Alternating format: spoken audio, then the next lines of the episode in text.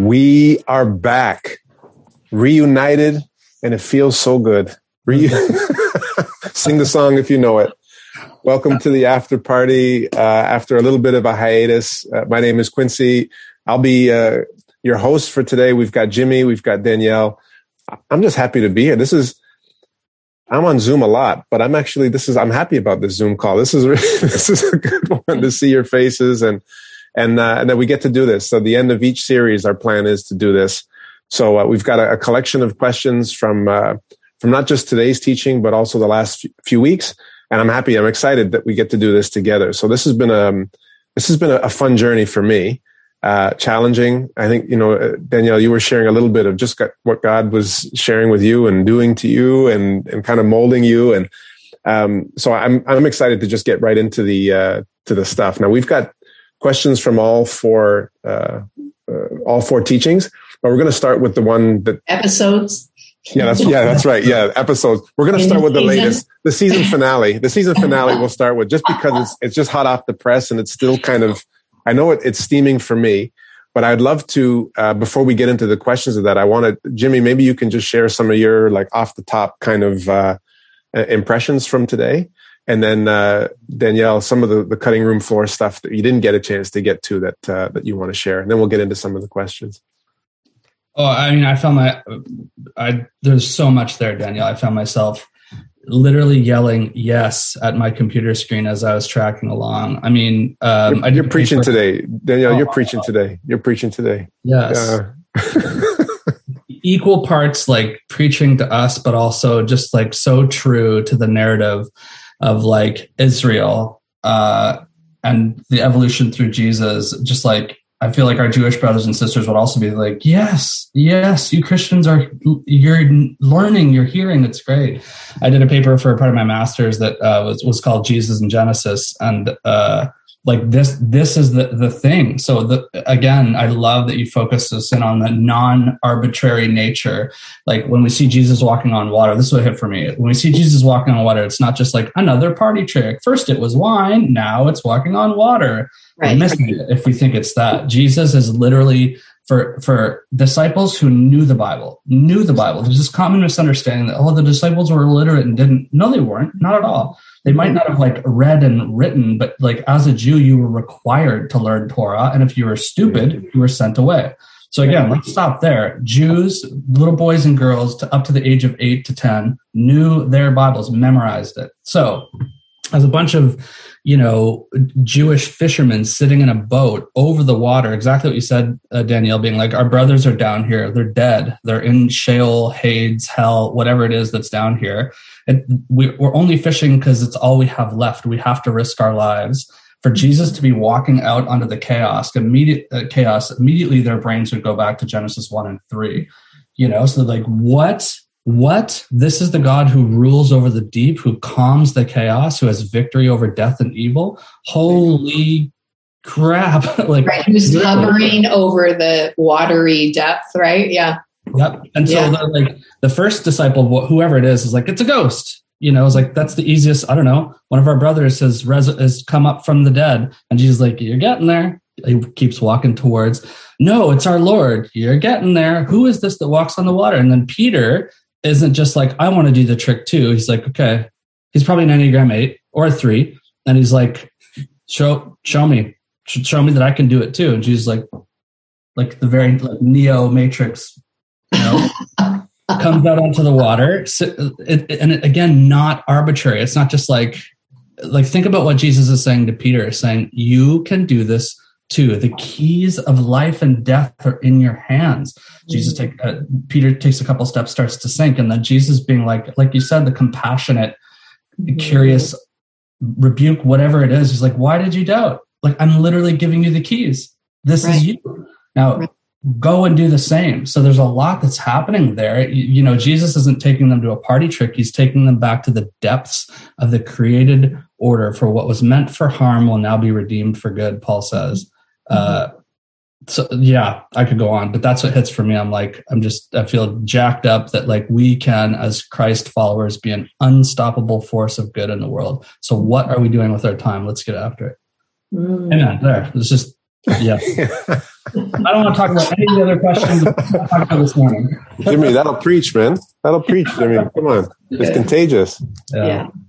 Danielle, Danielle, what were some of the things that, that you wanted to get to but couldn't get to? Uh, you know, morning? they actually, I think it might be nice to bring these up in the context of the questions because okay. it was the questions that were sent in that prompted it for me. So um, I can't, I think one of the questions was how do we have compassion um, and curiosity for ourselves, but then also with Jesus? Like, how do we see Jesus through that lens? Well, and so, me, yeah, go ahead. I was going to say, let's pull them up now. Then I think uh, I think for me there was there was a one there were a number of lines, but one line I think stood out for me was this idea of it just it all it takes is a little bit of faith. A little bit of faith is all you need. It's a right. little bit of faith that can move the mountain. Right. And and and and twisting that um, that phrase from Jesus from a rebuke to no, you've already got everything that you know what's what's required. You have. Yeah. Was was something that I'm going to be still processing that I think throughout the entire week. Um, so yeah, yeah and actually, I did a thing way back, like when uh, COVID first happened. I actually looked at the four instances in the gospel where he uses the term "little faith" to the disciples, and in every instance, really interesting. But like, you have little faith, do not worry about what you're going to eat or what you're going to do.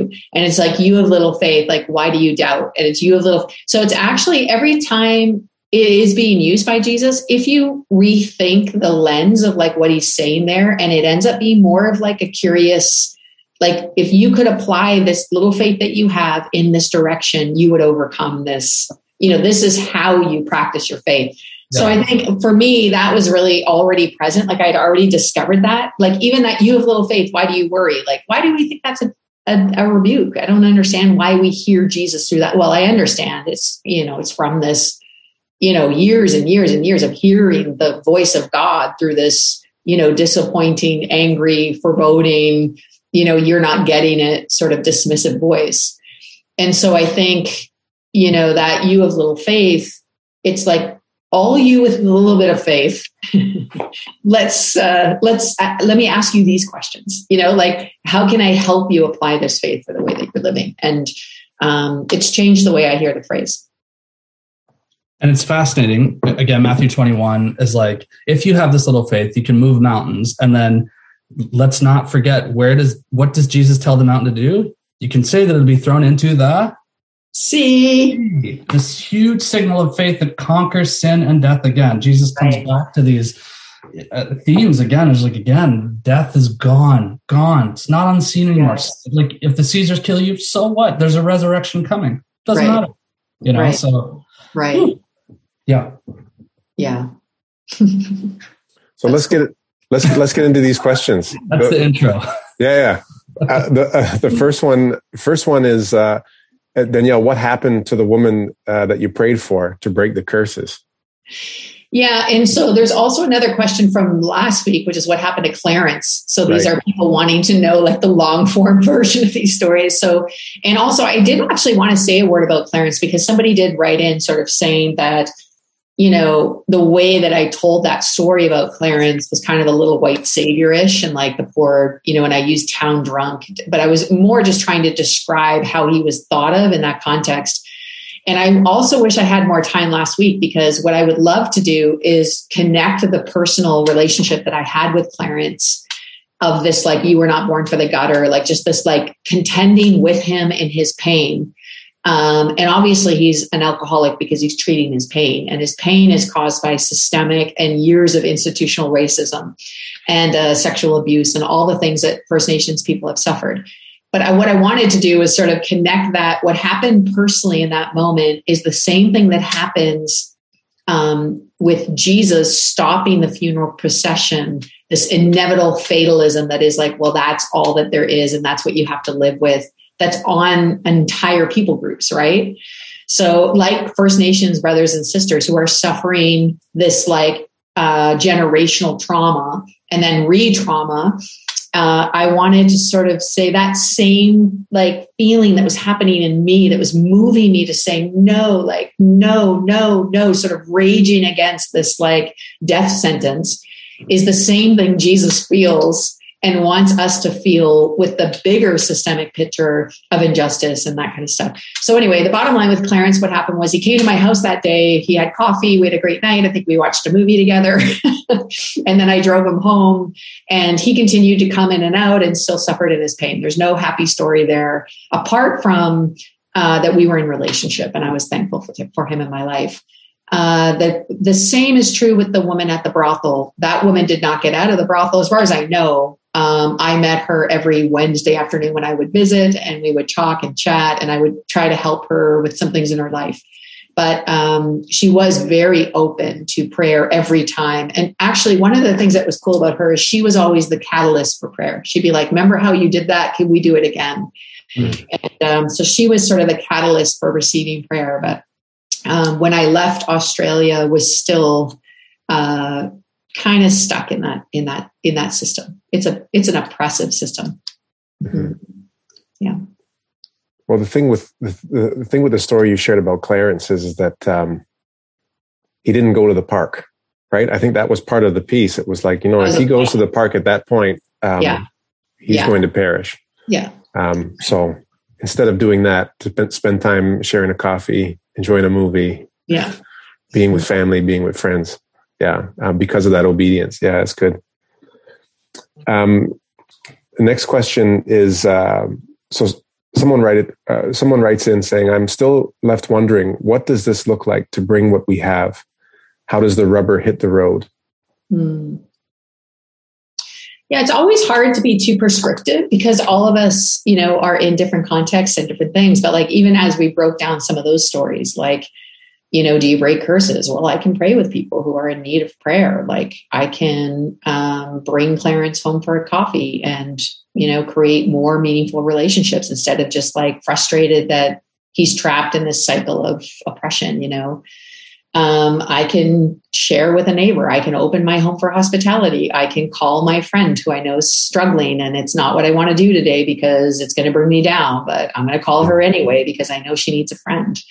And you know what I mean? Like, I think what we have often is literally what we have. Like, what is in front of you? Like, if you could just start looking for where God is moving and then participating with him. So, like even evangelism, I had a, a, fascinating conversation about like how we tell people about Jesus and how what evangelism looks like in today's world, where everybody's you know really suspicious of the church and like hates agenda.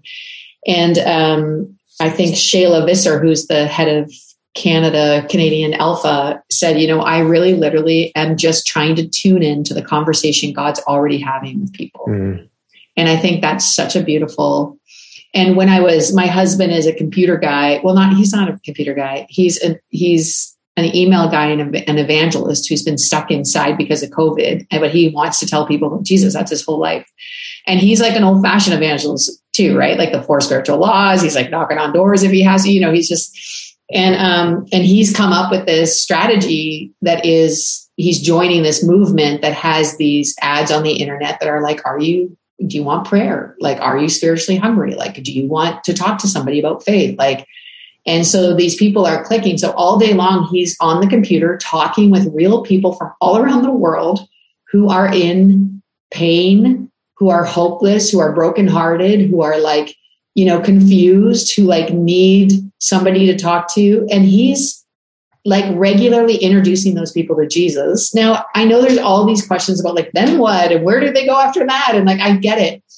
But one of the things it's done for him is it's reawakened that reality that people are living broken, suffering, hopeless lives. And that this thing Jesus is doing in the world that he's inviting us to be part of is like, if we could just get ourselves out of the center of it and say, he needs to let people know that they're not alone and that there's mm-hmm. you know things to hope for and that they can live differently and so anyway both of us he's just telling me like every day he'll tell me about seven conversations he had with people from around the world and sort of some of the suffering that they have and the way he was able to partner with god in even their hunger and their you know and it's just beautiful so i think like he just has a computer that's it he didn't even leave the house and he talked to seven people yesterday about jesus and offered to help and pray and wrestle and just be available to people in need. So I just think, you know, there's a lot of ways to use what we have to participate with God and what He's doing. Hmm. And I think that it can start with just an inventory of gratitude. And just looking, at, just if, if you take the time to be thankful for what you've what, what you've been given, yeah, and it's amazing how quickly the, what you have can be used now to be a blessing to other people. So even just just just that exercise of uh, of, of being grateful for what you've already got can yeah. help you now say, "Oh, so I've got extra. I've got all of this, and now how can I?" Yeah. Not just not just for for me or my family be a benefit, you know, benefit from these things, but how then can we share with others? Mm-hmm. Yeah, great.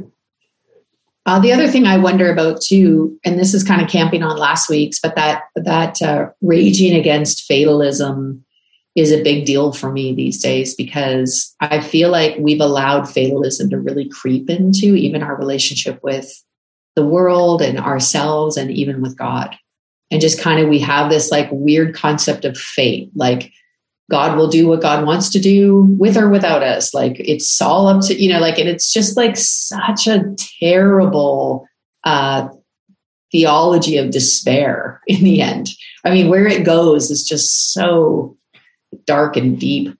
So I really, I, I really think that idea of raging against fatalism. So maybe one of the things that you can do is notice where there is this kind of sense of injustice or oppression or something at work in the world, and you're doing literally nothing. Like you're looking the other way, you're refusing to look towards, and then that kind of that um, compassion circle of action that i shared last week of like maybe the first thing is just opening yourself up to feel the sympathy of what it might be to be in that situation and then letting sympathy move you to empathy and maybe connection with somebody and then letting empathy move you to compassion where you actually can begin to get involved mm. and take action.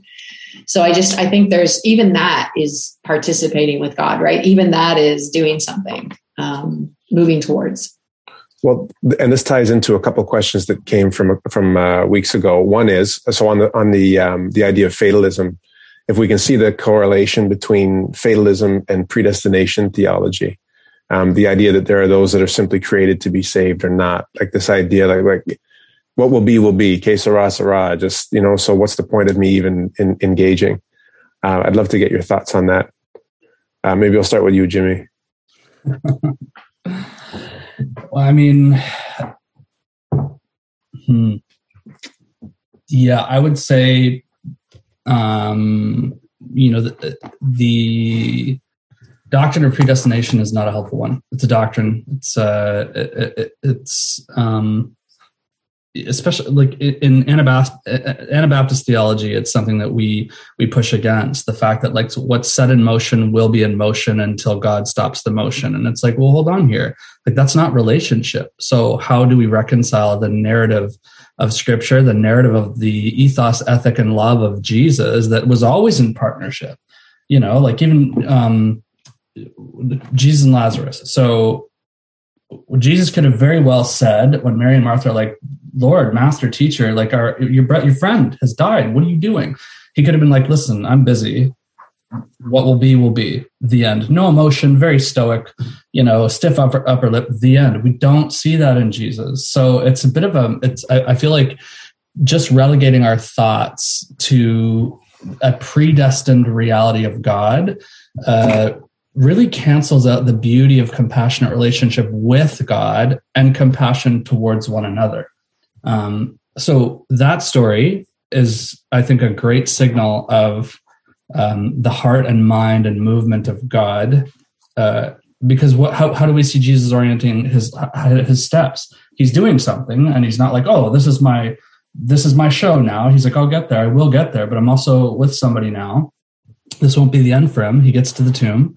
Uh, they're kind of ticked off at him. They're like, you dragged your feet, bro. Like, what? what think about what could have happened. Think about the witness that you could have had. And jesus isn't like so mad at you. You never listened. He's just like sits or stands whatever looks over the scene with his very close friends. And and that's who, who lazarus was. It wasn't just like an this was a one of jesus best friends. So jesus had his inner core three then his 12 who were his disciplers his 72 and then he also had this other pocket of like pals who like went out for beers or something like that. You know, Lazarus was one of those guys.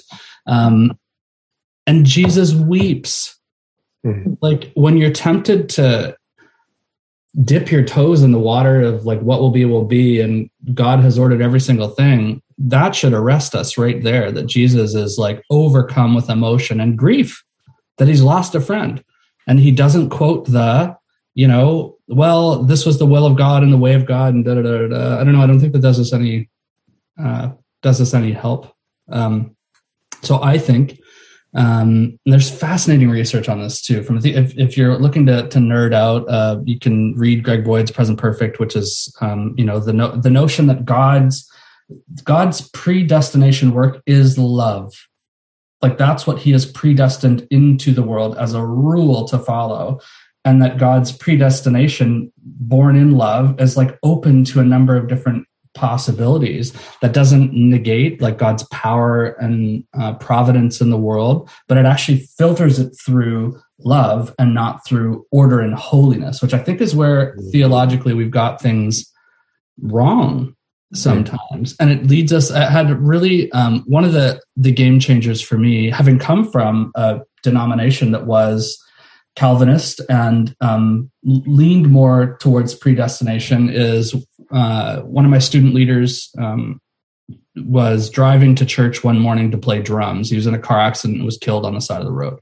So terrible, so terrible. Um, and this is a, a kid who was like been through our discipleship program there every Sunday, was a drummer, like amazing, amazing kid. And when you go through a tragedy like that, even for me as a pastor, I was like, what are you doing, God? Like, mm. if you have set this in motion, I don't know that I trust you, and I don't know that I want to follow this God. And it was exacerbating, exacerbated by the realities. Then I met with his mom to do the funeral, and she mm-hmm. fell into this trap of like, well, God's ways are not our ways. I mean, I guess this was his time. And I'm just like, are you kidding me? Mm-hmm. Like, what God would choose a tragic car accident on the way to church to play drums as the this is your time, mm-hmm. you know? so i think the switch for me was knowing that like god has predestined us to be to be in love with him and to be loving towards each other love god love your neighbor uh, i think th- that freed me up from those um, theological shackles where instead of seeing god being like i chose this for him or whatever god is like we- weeping at the graveside as well mm. you know? It's helpful too to think to remember that scripture that god wills everyone to be saved. Like, yeah. Yeah, so, so even if you are predestination driven, then you should at least believe that everyone is predestined to be saved and rage against the idea that people wouldn't be. So I think it's just a fact. I think predestination uh, is trying to deal with the sovereignty of God and the things that we don't understand and can't explain. And then I think, you know, I have a good uh, Calvinist friend of mine who calls me eternally insecure. I'll take and it. yeah, and so and that idea of like so we would be more around the free will, this participation, this like exercise that we get to participate with God and we're free to decide to or not to, and that the you know that taken too far can also often be this like God who is not sovereign. So it's like, I feel like the predestination and free will folks at their very best, when they come to their very best of their theology, can actually live together in really healthy tension. That God is both sovereign and also participatory, like, and working mm. through his body, which is us on the earth for redemptive purposes. But I think what happens is when those two things are not held in tension with each other and they're taken to their extremes on both sides, but I would say particularly on predestination side, because it leans so quickly into a fatalistic idea of God and who people are, it also bears, you know, Catherine Booth, who really formed me, some of her theology, she called Calvinism the bear of hell, uh. which is, you know, pretty extreme. But she, because she raged against oppression and was working with people who were systemically oppression and pushed out of the church because they weren't born a certain way, it really is that caste system of spiritual. And we see this like Jesus raging against this too. So I think when predestination is taken to fatalism, it is exactly that. It's a theology of despair yeah. And it leads yeah. to hierarchy and great abuses. And like that's where like slavery ends up being permittable. And this is where women and misogyny and abusive practices were years. So like I don't really, you know, I cannot reconcile that theology with God or the Bible or any place where Jesus shows up in scripture. But the idea of like us just being up to it ourselves and somehow not coming to grips with the sovereign power and supernatural capacity of God to redeem all things in every way, that also can take into an extreme lens to just like, you know, hard human right justice, you know, without the spirit of God, which ends up being angry and, you know, that also does terrible things in the world. So I think somehow there's like a healthy, beautiful, and of course, Jesus is the person that holds us all together. And even like this Sunday, what a great example of this. He is sovereign over everything uh, and creative and then participatory, like, come. And this is now your job. Like, this is your, we're going to do this thing together. What a beautiful way to bring those tensions together. Yeah. Yeah. And I, yeah. I think um, our, again, when when we move away from that fatalism too, like our Jewish brothers and sisters have so much to teach us in that way. Um, you know, the the Jewish narrative of history is like, I think today we go from well, the world went from bad and is moving towards badder until it all burns and Jesus right. takes us out of it. And it's like, hold on, hold on, like. Yeah in Jewish consciousness and the early church as well. Like for the first few hundred years of early Christianity, the people of the way, it's like, no, God started good and it's going to get gooder. We'll go through yeah. some clips, but it goes from good to gooder, good to better. You know, yes. so that should be a reminder for us too when we're tempted to be like, well, it's all going to burn. God wills it. What are we going to do? Hands folded, staying at home? No. It, yes, we need to rage against that. We're meant to be an unstoppable force for good in the world yes. to make it gooder. grammatically incorrect, but gooder and gooder and gooder. That's right. so here's another question that uh, I think ties in a little bit to what we're talking about. Um, this person asks, uh, I understand being moved towards other people's suffering and death. And I understand allowing Jesus to walk towards my suffering and death. But shouldn't I be walking away from my suffering and death and not towards it? Yes. I mean, I do that on a regular basis. Uh, I take a lot of ibuprofen even when I sense pain in its way. Yeah. Uh, there's a beautiful book called The Gift of Pain by Dr. Paul Brand and um, Philip Yancey. that's actually just, just about pain and suffering and how it actually ends up being a gift. But what I would say, I mean, Jimmy, you probably have some uh, thoughts about this too. But what I would say about that is that, yes, of course, like your natural impulse is to move away from suffering and death. But I think what happens is that God wants to overcome the uh, the power of suffering and death as like a final word so that we're always terrified of dying or like we're always terrified of suffering. So that that ends up being like the thing that is our our you know lord in a sense. Like this is like the thing if if it means that that i'm not doing it. And i think what jesus is trying to do and model in his life is to say actually there's a power greater than that that actually love and uh, self giving and compassion and living this new kingdom way is greater than suffering and death. So it's not like we want suffering and death, and it's not like we naturally run towards it. It's just that it does not have to be something we're running away from all the time. We don't have to like direct our whole entire lives to like avoid it at all costs. And you know, it was interesting because I because Christians should be liberated from the power of suffering and death I think one, the, the idea that says there's no meaning in suffering is also redeemed by the presence of Jesus who suffers. So that actually suffering can be redeemed itself. There's something very crazy and mysterious about that, but it is true. So that's where you'll get like prosperity preachers and stuff saying like all suffering is demonic and nobody should suffer and God doesn't want anyone to suffer. I do think God doesn't want anybody to suffer. But I do also think that God uses everything, including suffering, in redemptive ways, so that we don't have to be terrified or afraid or ashamed when we actually suffer. And then I think death is conquered. We don't, death no longer has to be the final word. And this is like what Jesus came to do is like dethrone death. And um, I had these uh, refugees, friends of mine living with me during when COVID first hit and everybody was locked down in Canada. I'll never forget. And she said to me, I remember her looking to me going like, Danielle, do Canadians not normally die?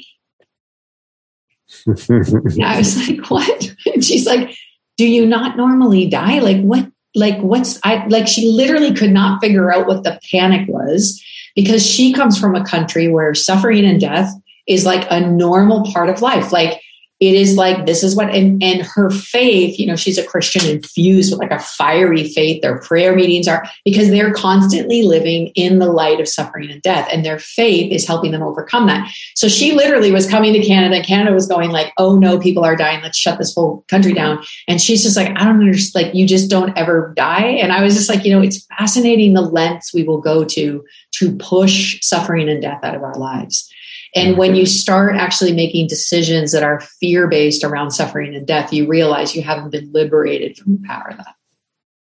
Mm. That's yeah. We could we could park that for days. I was going to say the rest of this conversation, or days. I think we could spend time there. Um, conversation came up at our home church just this past week talking about that, and um, I have a, a good friend who, when we were together, we would gather uh, our families and a few other families would gather every week for a big meal.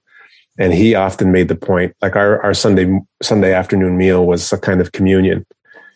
And um, and every time he got the mic to bless our, our communion or our dinner table, it was like um, reminding us of what had to die in order for us to live. And mm-hmm. it's like it's so it's a beautiful piece of gratitude, but also bringing death into the conversation, which we we do everything we can to keep it out of the conversation. No, like we plug our ears and say, no, no, no, it doesn't exist.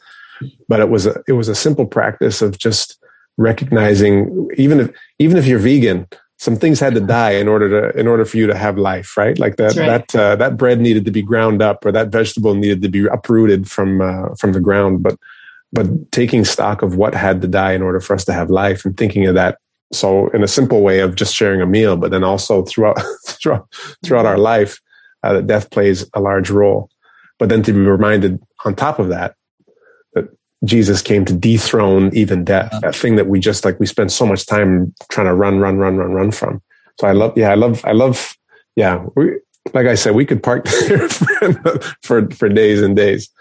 It's yeah. huge, though. I mean, that's the, and we should we should park there for days. Like so first sermon that Jesus teaches is some people will be like, oh, it's the Sermon on the Mount. No, no, no, no. It's in the temple, and he reads the scroll of Isaiah 61. Yeah. And what does Isaiah 61 say? This the Spirit of the Lord, the anointing of God is upon me, and the Lord has anointed me to bring good news to the poor, to comfort the people who are broken and suffering, moving towards death, Pro- proclaim that people who are enslaved will be released and freed, to enter into those that uh, are mourning and in grief and pain together, and to announce that the year of the Lord's favor has come. So it's not just to like, hey, get in there, get in the dirt, and suffer and die. No, no, no, no, no. It's to get in there, absolutely, and to help paint a new picture of the kingdom that is being redeemed, that is being restored, like N.T. Wright puts it, that God is putting the world to right, you know, to to, yeah. to the proper way that it was always meant to be. Uh, so just Danielle, what you said there, I think is like spot on. Is like it's not just you know, health and wealth theology is like avoid it, get rid of it, get money, you know, get this bread and move on. It's also not like self flagellation of like get into suffering, whip yourself, you know, engage in pain, welcome, and then you die. You know, life sucks and then you die. It's actually the redemptive work in the middle of like move into suffering and pay attention that there are people around you because um, mm. uh, Abraham Heschel says like this has always been the the cause of Israel is to notice um, I'm going to misquote it, but it's um, uh, to, to, basically to notice your orbit. So if you are on this journey with God alone, you're doing it wrong. Right. You know, and where are the majority of people? Are they in health, wealth, private planes, mansions? No, the majority of the world is suffering, is in in some way, shape, or form pain. Yeah. And so that's our majority of the world. Yeah, exactly. Two thirds, billions of people. And so as Christians, I think it's a timely rebuke to us. Is like God's being like, "Yo, re- point your eyes towards where the majority of people are. They are on the margins and be a voice of redemption and reconciliation to them, knowing that it might not resolve, that your life might end in death, will end in death, actually, because everybody dies. We're all uh, going to die. That's right. all going to die, but there's no fear in that. There's no right. fear in that. We're like a little, you know, stepping stone on the path of God that's bringing the world to redemption. Yeah. So, yeah. Oh, anyway, we could stay there, like you said, Quincy. yeah. Let me get to. Uh, so this was this was a, a, question that came from the first week. um, talking about slowing down. Uh, comment or question is: I agree that at times uh, I need to slow down, especially if the issue is me ignoring people on the way. But mm-hmm. I struggle a bit with the slowness uh, message because there are urgent matters, mm-hmm. starvation, humanitarian crisis. Um, I'm not sure the message of slow down would be appreciated for children in desperate need for food or people in need of basic medication. Mm-hmm. What do we do with uh, with those urgent needs? Yeah, and I, I, I love this question. I think it's I think it's a good one, and um, and I, I think I think we can, depending on on our disposition and where we're leaning towards, I think we can use the slowness almost as an excuse to absolve us from responsibility. Wow, so the slowness, slowness, yeah, right. Yeah. The slowness is more like if I move slow enough now, then somebody else will be able to take the slack, and I don't have, I don't have to do the hard work. But I, I think I think what we're talking about um, when we talk about slowing down, there are so many urgent needs. Like you know, in this in this comment, there's so many that are that are mentioned here, right? So uh, humanitarian efforts that are all over the world. I, my concern is that if we don't slow down, then we run ourselves ragged trying to trying to save the world or trying to do everything right. But what ends up happening is, is as we slow down, we get to discern God's will. And I think what Jesus is trying to say for us specifically and how to engage in these things. Yeah. There are a million uh, uh, efforts and organizations and places where we could be spending our time, our money, and everything else, and we will kill ourselves trying to solve every issue. But I, I think what ends up happening is, and it ties into, I think, seeing around what's in your orbit. We don't have to look far for suffering but sometimes there's that what's that saying it's um you get paral- uh, paralysis by analysis mm-hmm. or you can just sit and watch the news. If you spend most of your time watching uh, watching the news or, or, or swiping your through your phone all the terrible things that are happening in the world, well, that, that that'll put you right into that fatalist uh, mindset of well, look, it's all like, what's the hope? What's the chance of me making any kind of difference? But I, I'm a firm believer that slowing down and and being able to discern the will of God and being able to hear from Him doesn't happen when we move at breakneck speed, trying to put out every fire that that comes our way. Um, Quincy, I was going to say too with this, like I think you're you're nailing that, but I, I was also just thinking through like development strategies that you know even this idea of frantically walking in and feeding as many people as you can in a development context. So, like in my journey with some of those relief organizations, like World Vision will say this, it completely changed their development uh, policy. Like, and actually, if you were paying attention to the cho- when we introduced Chosen, the new strategy of child development, um, in, through the sponsorship program with World Vision, they realize that as development agency, if they don't go in and actually walk with the people, identify the people, find the needs of the people, partner with the people, yeah. then the work that they do is actually just delaying inevitable and sustaining patterns of oppression and poverty and scarcity. So I was actually thinking the very thing that we want to do with God, like that, that thing of like, I don't want to slow down. I just want to work for God. I don't want to know God. I don't want to know what he needs. I don't want to know what he wants. I don't want to partner. I just want to like, ah, is that that same frantic idea of development actually has shown that it is really ineffective because we have no relationships, no depth, no understanding because we haven't slowed down enough to understand what's happening in this local context. So I and think it can cause more harm, right? It can cause more yeah, harm than good, right? Cause more harm. Like, and there's examples of that that. Like there's a somebody that came in, you know, from North America and did like a commercial idea of farming because it works for us. Yeah, yeah, but there's like a thousand reasons why it doesn't work there because of the soil and the way that the seasons work. And they went in and just kind of did this like this will be better and didn't listen to the elders, didn't listen to the rhythms, the culture. And of course they already knew that this isn't a good strategy. So like I think again, them like just slow. Now they have to like totally undo that work. They have to like retoil the like. There's millions of dollars they spent doing this like new cool thing, but they never slowed down enough to talk or to walk with the people that they were trying to help and partner with. So I think even that, like, I think it's fascinating. Just the strategy is not like we're not trying to get to urgent matters. I think it's that the urgency is that we have to do something. The slowness is the how we do it well. Mm. So, same with like, there's an urgency for you to find Jesus. Absolutely. I need you to find Jesus today because without Jesus, there's death. That's it. Like, I, you know, you literally, death is the final word for you. I need you to find Jesus. But actually, the way you find Jesus is to slow down, to notice the voice of God, to listen to Jesus, to respond, to create relationship. same exact thing for all the ways we do meaningful work in the world is through the pace of relationship. Yeah. Yeah, and that finding Jesus isn't just your ticket into the afterlife; it's also your ticket to show you what it means to be fully human. Right. You know, Jesus didn't come to just be like, "Okay, this is your ticket out." It's like, no, no, no. This is what it means to be flesh and bones here, honoring God, living in the shalom of of, of yes. true unity with God and with each other. Um, I heard uh, I was at a conference a number of years ago with Erwin McManus, who's the uh, founding pastor of Mosaic in LA, and uh, he he was asked this very question. It was a it was a Veritas lecture, so it wasn't like a Christian conference. It was like a debate conference, and his response to this question was so brilliant at moving at the speed of relationship so somebody who came up, he's like, I'm an atheist and I just reject your premise that God is like reconciling the earth and that Jesus is good news. Like Christians have never been good news. Uh, here's why. Like, what is what is God doing right now with the famines in India? And this is like 2005. Um, and Erwin's response was, "I love that question. It's haunted me for years. I was in India last week. Where were you?" Mm-hmm and the whole room just fell silent. It was like, oh yeah, does it do us any good to philosophize suffering away? Mm-hmm. To be mm-hmm. that it's somebody else's problem, with you're theist, atheist, agnostic, right. it's still our world. It's still our they're still our brothers right. and sisters. So do something. Right. Do something, you know, but always at the speed of relationship. Like there's also the notion that you can't um you can't drink from an empty well, mm-hmm. you know. So I do think sometimes that suffering is like in, internal. So like the pace of like moving into like being in relationship with people is also being like, God, I'm not, I'm not good.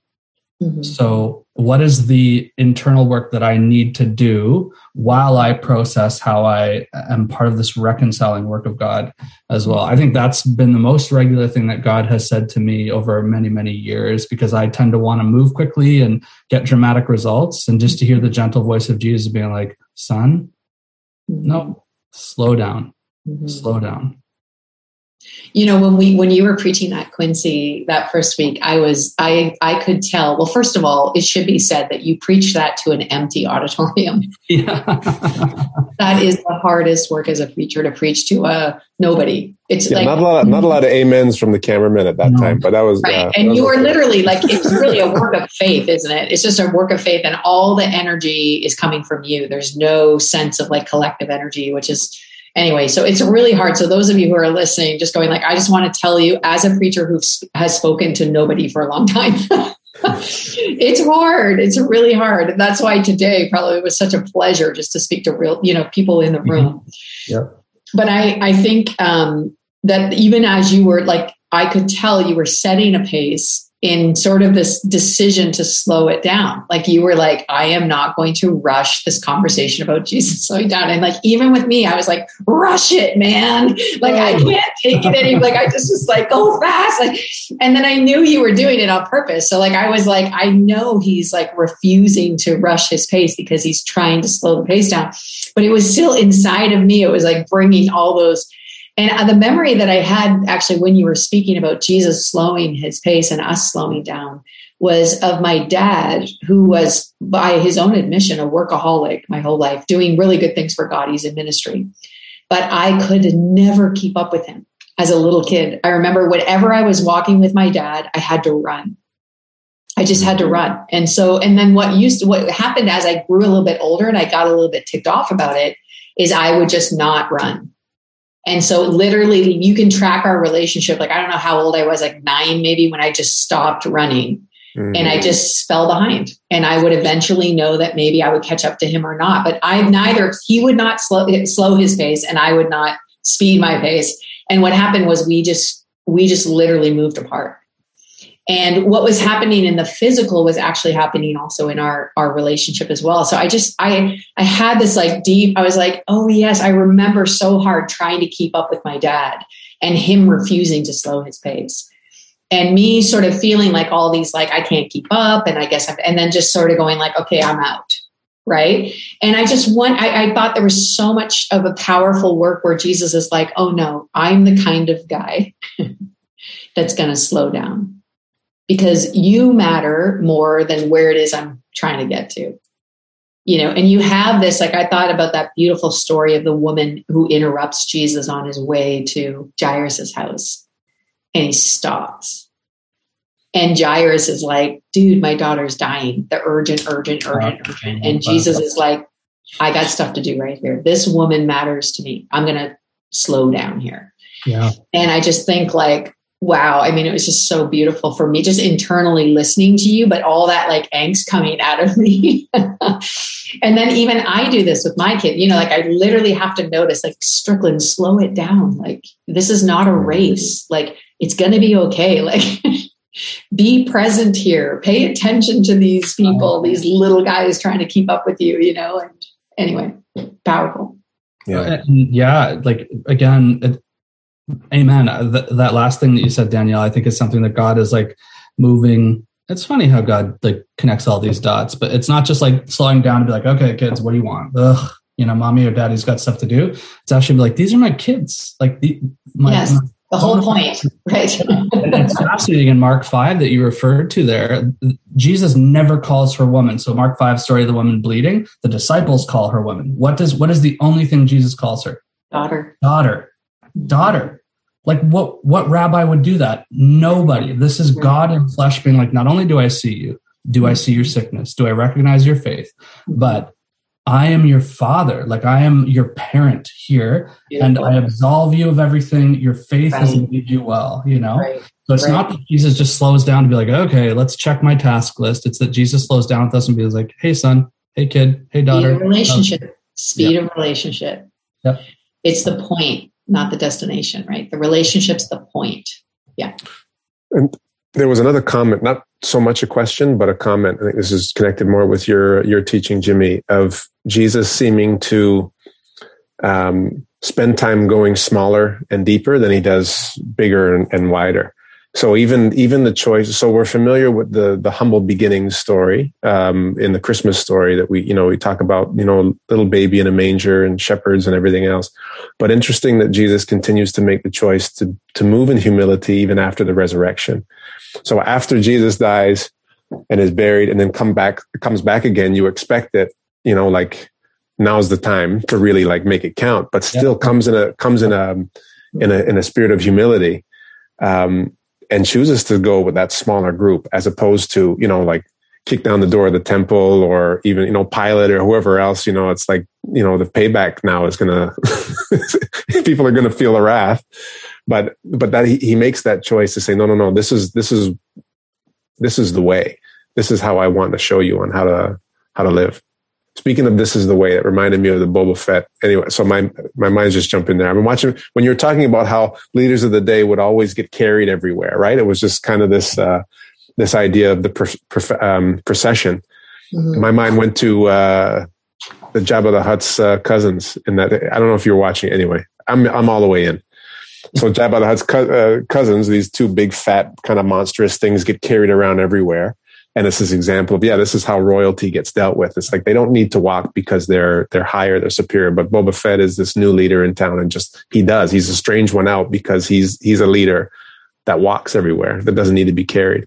Anyway that's a that's a off the side thing. So there are extra but, resources to check out later? Yeah that's right. Yeah the book of boba fett. Yeah. Oh man. But yeah. but yeah but but the, but that idea of jesus wanting to go smaller and deeper mm-hmm. um as opposed to this grandiose um, big presentation.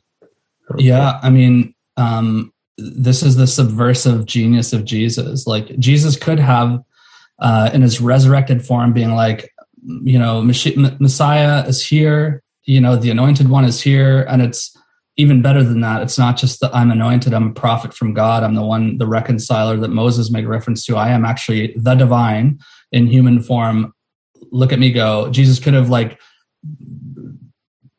transported to Rome and set himself up in, you know, Caesar's uh, you know, throne room or chair, or whatever, or could have gone to temple and said, okay, let's just like take the system that is, and I'll just, you know, um, reroute power. Um, Danielle, I actually want to turn this over to you because we were talking just before we started, and you talked about like God is doing a new thing and the ship isn't coming with it, which I think is that's the thing. So this is what Jesus does is he we have to notice that like the future of the movement of Jesus is intentionally small, mm-hmm. slow, and relational. Mm-hmm.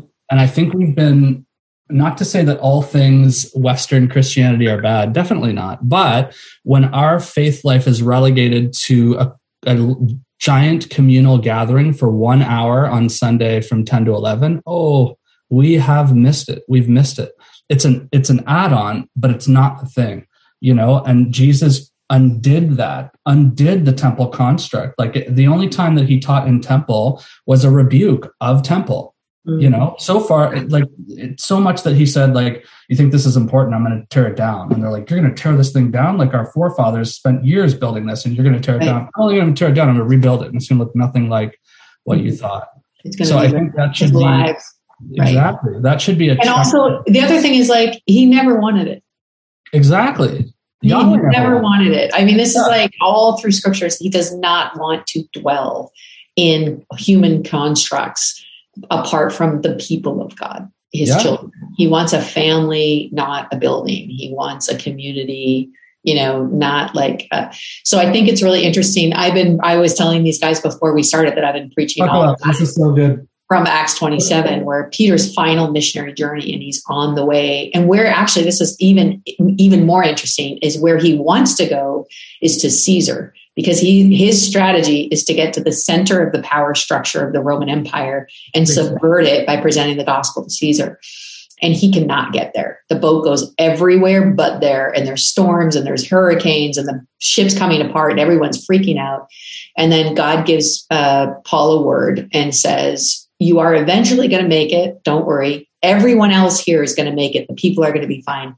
The ship is not coming with us. and it's such a funny word because they're like in a storm on the sea. Like, what on this is the only thing they know to get from A to B.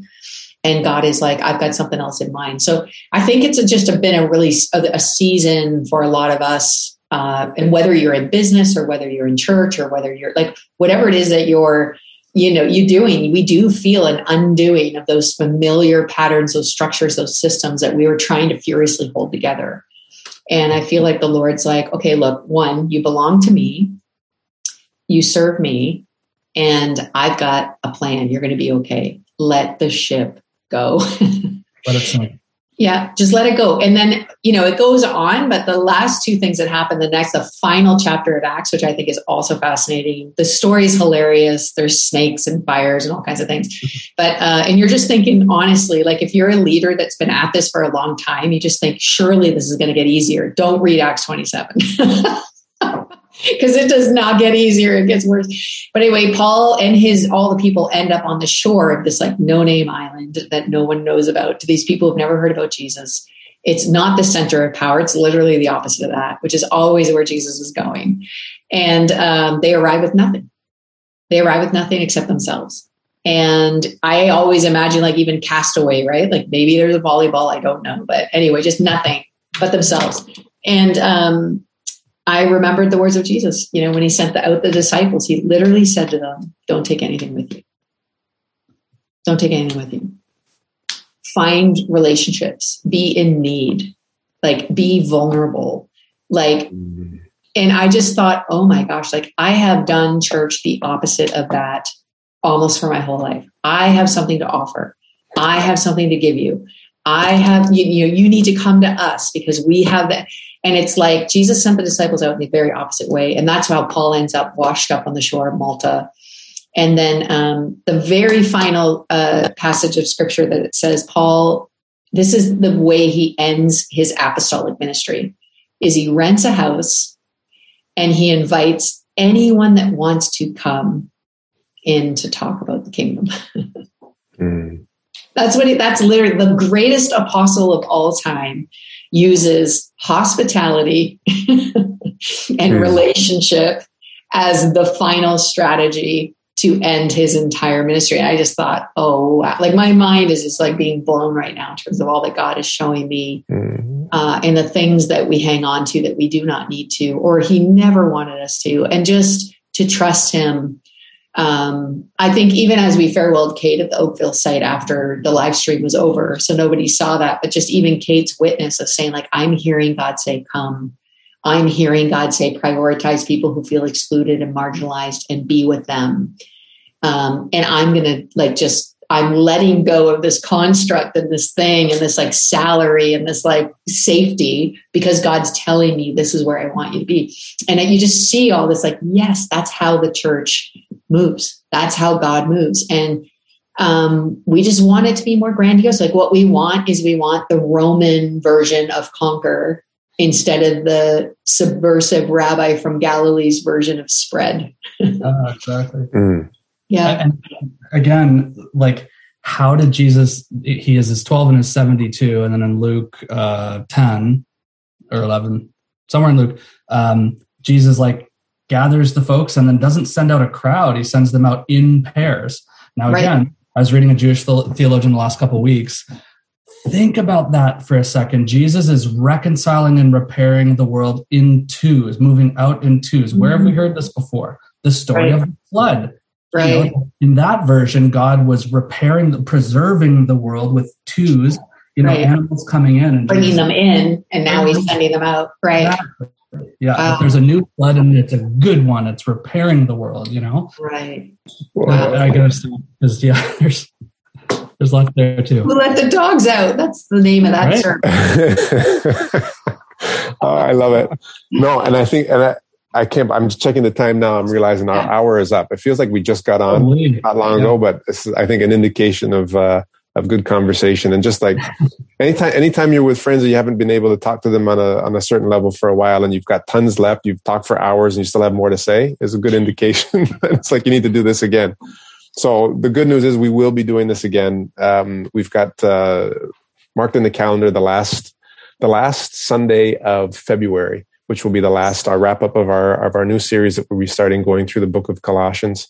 Uh, I'm I'm excited about that. I'm I think that uh, this is going to be some pretty cool stuff that God is going to show us and speak to us and through us. So uh, with the different creative pieces that we've got cooked up, and it's I, I think it will be a, a beautiful time. So thank you guys. I appreciate you so much. Thank you, Quincy. Man, this is wonderful. This is good, good, uh, like a bomb, a bomb uh, to the soul. so, so let's continue to walk with Him, and uh, and yeah, we'll see you again soon. Thanks everybody for watching. friends. See you next time.